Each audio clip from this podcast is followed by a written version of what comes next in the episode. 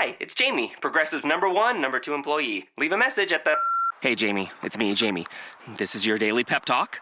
I know it's been rough going ever since people found out about your a cappella group, Mad Harmony, but you will bounce back. I mean, you're the guy always helping people find coverage options with the Name Your Price tool. It should be you giving me the pep talk. Now get out there, hit that high note, and take Mad Harmony all the way to nationals this year. Sorry, it's pitchy. Progressive Casualty Insurance Company and affiliates. Price and coverage match limited by state law.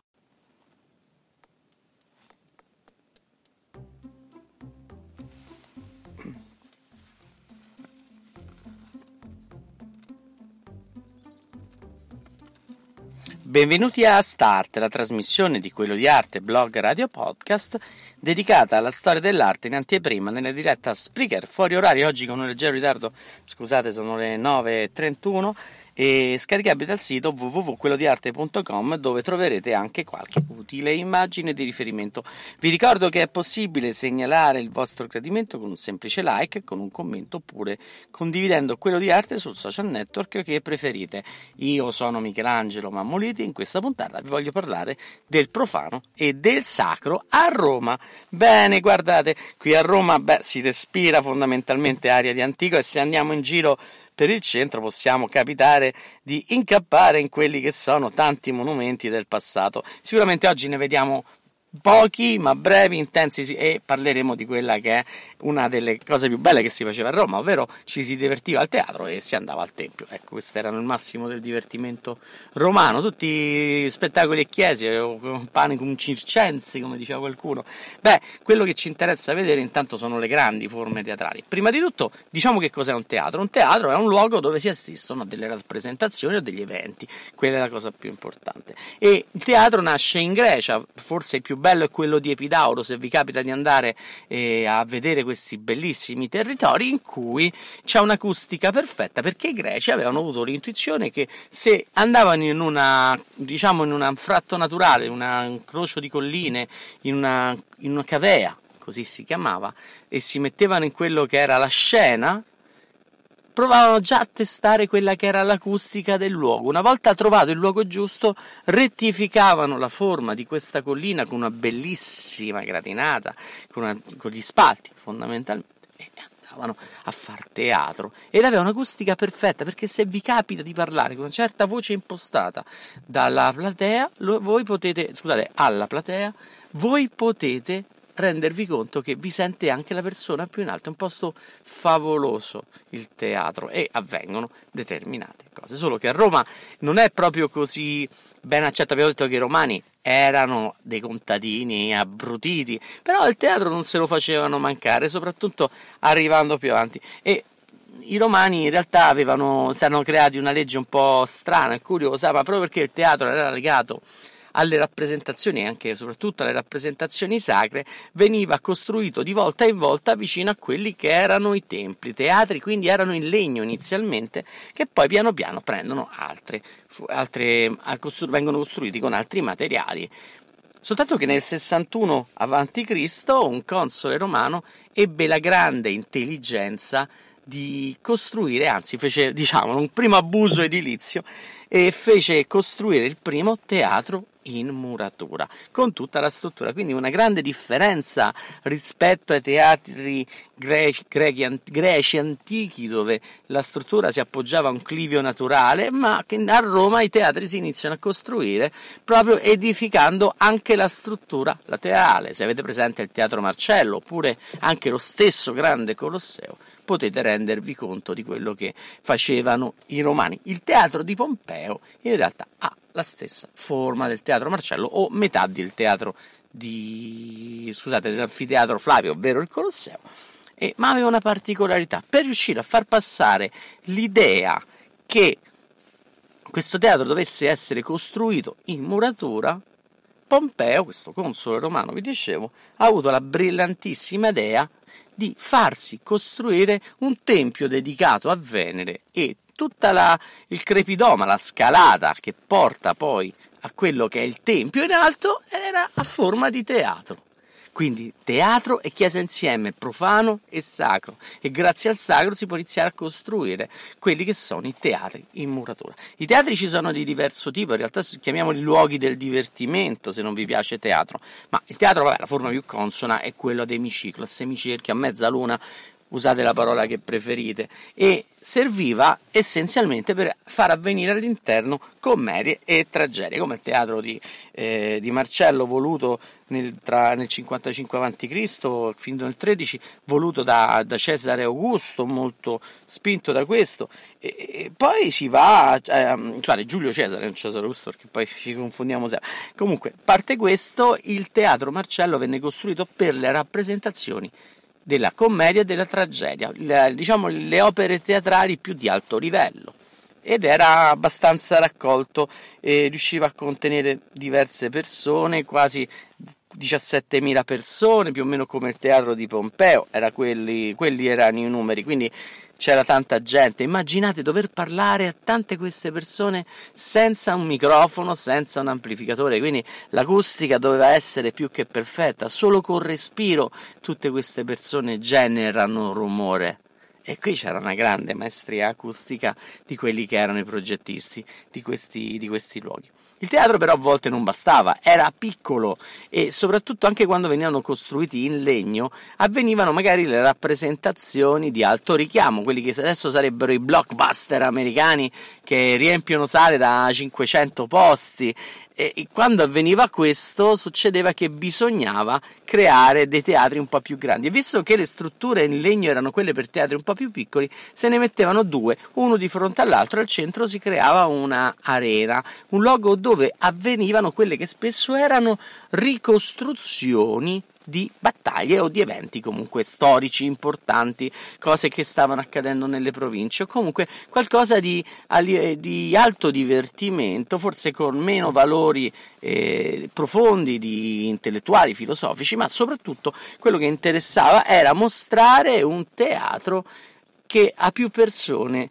E col fatto che rispetto all'arena centrale dove avveniva la scena c'era una platea sia a destra che a sinistra, beh, a quel punto dire da tutti e due i lati rispetto al centro si dice anfiteatro, quindi non ci sbagliamo di anfi per pensare a semiteatro, no, anfi significa teatro da tutte e due le parti e quindi è un teatro doppio che è quello che più conoscete tutti, il Colosseo è un esempio, solo che a Roma non avvenivano soltanto eh, commedie, tragedie, ricostruzioni di battaglie, ma avvenivano anche quelle che erano le corse e per le corse si era strutturato un eh, edificio semplice ma funzionale ed era formato da due grandi piste, una accanto all'altro e di una curva. Ben Hur, se l'avete visto, è la scena ipi, epica delle corse dei cavalli al, dentro il Circo Massimo, per dirne una. Il circo, infatti, a differenza del circo che siamo abituati a conoscere adesso come il Cirque du Soleil, dove ci sono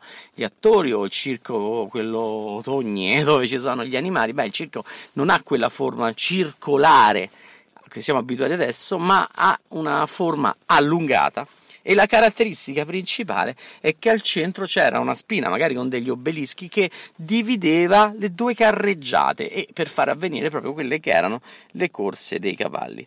Il Circo Massimo raggiungeva lunghezze di 600 metri, 140 di larghezza, i cavalli acceleravano e dovevano per forza bruscamente fermarsi per riuscire a girare e poi abbiamo lo stadio.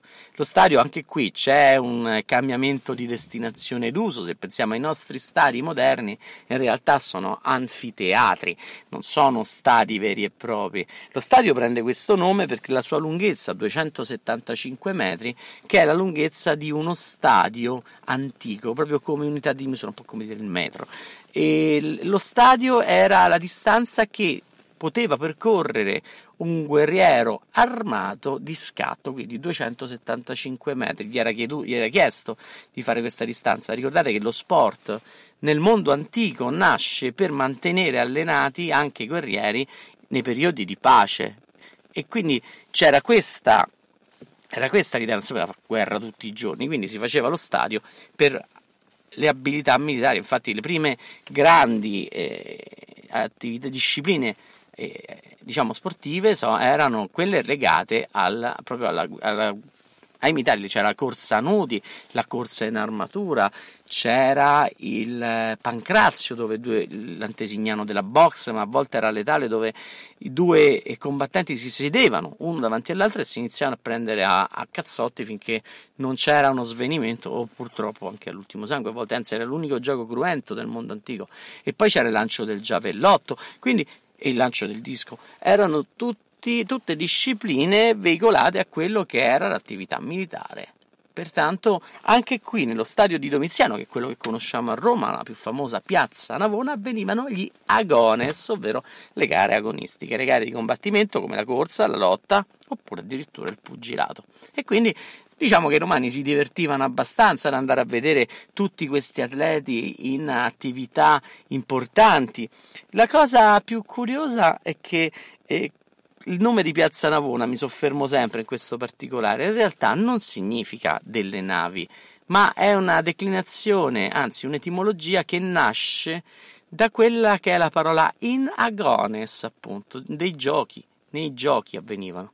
E quindi in agones col tempo è diventato nagones, navona è un gioco particolare, ma vediamo anche nel luogo, nel nome del luogo, qualcosa che è un retaggio di un mondo antico.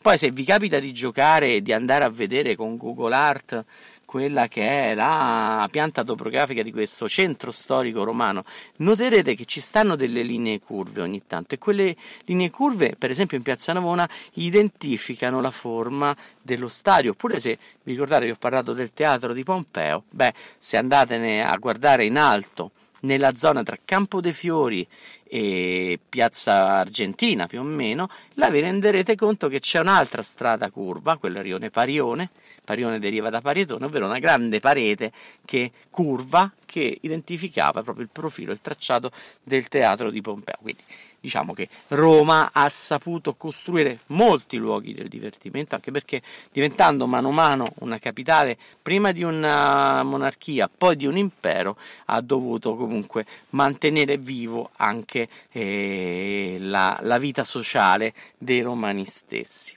Il Colosseo poi in particolare, soffermiamoci un secondo in questo prodigio di architettura, ma tutti i teatri sono, romani sono prodigi veramente di architettura. È un edificio gigantesco nelle proporzioni, 52 metri di altezza, 156 per 187 di larghezza, iniziato nel 72 d.C. e concluso nell'80, due anni dopo l'inaugurazione. Quindi diciamo che c'è stato un uh, lavoro di 10 anni, pensare a un edificio così grande realizzato in appena 10 anni è spaventoso. C'è stata una grande forza lavoro, iniziata da, da Vespasiano nel 72 a.C. e inaugurata poi da Tito nell'80. Ovviamente Domiziano fece alcuni piccoli interventi di, no, negli anni 90 eh, del, primo, del primo secolo e quindi prese la forma che conosciamo adesso aveva una struttura molto particolare, ha tuttora una struttura particolare, anche se poco percepibile, perché nel tempo questo gigantesco eh, edificio è diventato una cava a cielo aperto per prendere i marmi con cui è stata fatta poi la Roma moderna, come gran parte del centro storico. Però la struttura è semplice, è un'ellisse che gira tutto intorno ad un'arena centrale e ci sono quattro ordini di, di, anzi tre ordini di colonnato e un piano attico concluso eh, pieno, pieno senza, senza eh, fornici, senza archi, archi, Diciamo che fa vedere proprio la, la, costruzione romana attraverso l'arco, il Colosseo, attraverso questo utilizzo dell'arco in continuazione, senza, senza mai fermarsi. E quindi l'edificio, con questi suoi eh, tre strati di arcate, rispecchia poi quella che era un po' l'idea romana. Iniziamo a parlare anche di questo architetto, poi approfondiremo meglio, che Vitruvio. Vitruvio raccomandava di mettere per ogni piano un, un stile, un ordine architettonico. Infatti il Colosseo parte dal pian terreno e tutte le colonne ridossate sui pilastri che sostengono gli archi sono di ordine tuscanico, non dorico, ma tuscanico perché è semplice, ma è quello che diciamo compete poi con gli altri due ordini che stanno sopravvenendo sopra il secondo piano, il secondo registro, ci sarà un secondo ordine detto di colonne eh, ioniche quelle i famosi girali ritorti, e infine nella parte alta c'è l'ordine corinzio. Quindi i tre livelli sono rispettati con tre ordini ben specifici. C'è un ultimo piano che è quello chiuso, che è il piano attico, che ha una caratteristica particolare. Paradossalmente è quello più chiuso, dà questo senso anche di compressione della struttura, ma aveva questa forma perché tutto intorno al piano attico giravano dei pali che sostenevano un velario che copriva con delle vere e proprie vele, per quanto erano dimensioni delle tende, ma erano vele vere e proprie, coprivano tutta quella che era eh, alla luce che era il pubblico. Il pubblico poteva arrivare fino anche a 75.000 spettatori, quindi era un luogo di altissima aggregazione e addirittura sopravvisse quasi al stesso impero romano, infatti arrivò fino gli spettacoli al Colosseo arrivarono fino al 523 d.C. Quindi diciamo che Roma si stava eh, emancipando in queste, in queste forme. È interessante vedere questo perché poi una volta che vediamo che un teatro si struttura sempre su una forma ellittica per favorire quello che è il gusto degli spettatori e all'interno. Eh, vi ricordo che il Colosseo, comunque tutti i teatri avevano dei posti ordinati per le persone, nella parte bassa, che era più vicina dove avveniva la scena, c'erano i posti più importanti e poi piano piano si saliva verso i posti un po' più sfortunati e posti in piedi. Quindi però a tutti democraticamente veniva data la possibilità di assistere agli spettacoli, ovviamente divisi per ceti. In quello che si vede poi in questo concetto dei romani di un'arte che si apre, che entra, di un'architettura che entra in contatto con le persone, un'architettura di massa, un'architettura per il pubblico, lo vediamo anche nella trasformazione del Tempio. Roma mh, ha, ha, due grandi capisaldi di tempio Roma antica. Il primo è il tempio di Giove Ottimo Massimo, costruito nel VI secolo a.C., eh, voluto da Tarquinio Prisco e poi concluso con Tarquinio il Superbo. Parlare di re Tarquini naturalmente non può eh, escludere il fatto e l'importanza che il, il, te, il teatro, eh, scusate, il tempio romano di Giove Ottimo Massimo è stato costruito da maestranze etrusche, proprio perché iniziavano a confluire eh, gli etruschi in Roma e ovviamente da abili costruttori qual erano costruivano i templi. Probabilmente il tempio di Giove Ottimo Massimo è quello costruito dalla scuola di Vulca o forse dallo stesso Vulca, uno degli architetti più famosi del mondo antico e dire Giove ottimo massimo in realtà significa alludere a, alla triade capitolina. Infatti questo tempio ha la forma di un tempio etrusco, ha un alto podio su cui vengono appoggiate le colonne, questa volta però non fatto in tufo ma fatto in pietra, quindi forte. L'edificio era potente, costruito anch'esso in, in marmo, perché stiamo a Roma, il marmo è un edificio romano e poi aveva tre celle. Queste tre celle erano destinate alle tre divinità più importanti della città, che sono Giove, naturalmente, Giunone e Minerva. Era il più grande monumento a Roma che esisteva sul, sul Campidoglio. Poi eh, fu inaugurato nel 509 a.C., il 13 settembre, e diciamo era un vero e proprio santuario che era lungo praticamente eh, da 204, no scusate, 53 metri per 62, quindi era, era enorme. Soltanto che era ancora un tempio etrusco, aveva la stessa caratteristica del tempio etrusco e questo non può identificare eh, l'architettura romana. Col tempo ovviamente si inizia a cambiare e l'idea, l'idea, o comunque Roma si trasforma da una monarchia, diventa un impero, un impero che si estende in tutto il Mediterraneo quindi si sente l'esigenza di raccogliere a Roma tutte le divinità e nasce quello che è il Pantheon, ovvero il tempio di tutti Pan, Theos, gli dei. Ecco, il Pantheon o Pantheon fu fondato nel 27 a.C. da Marco Vipsanio Agrippa, e che era il genero, il genero di Augusto. Infatti eh, ci sono dei riferimenti al mondo augusteo. Viene fatto in Campo Marzio, poco vicino a quella che era anche la Rapacis, dedicata a, ad Augusto, realizzata all'inizio del secolo, nel 9 a.C., e inaugurata poi nel 12. E, e, quindi che succede? In questo edificio sembra esternamente un tempio, ma ci rendiamo conto che non è un tempio.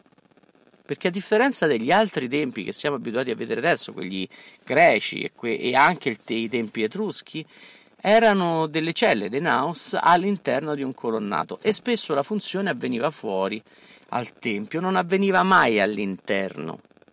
Noi siamo abituati anche con le chiese a entrare nel luogo di culto, ma anticamente il luogo di culto era la casa del divino e quindi non si entrava perché eri il sommo sacerdote, quindi non avvenivano delle funzioni all'interno, ma avvenivano fuori o nell'immediato colonnato, nel peristilio. Invece il Pantheon era intanto inserito nel tessuto urbano e soprattutto aveva la caratteristica, con le varie trasformazioni che ha avuto nel tempo, pensate c'era addirittura una terma vicino al tempio di, di, al Pantheon, e quindi viene costruito con una forma molto particolare.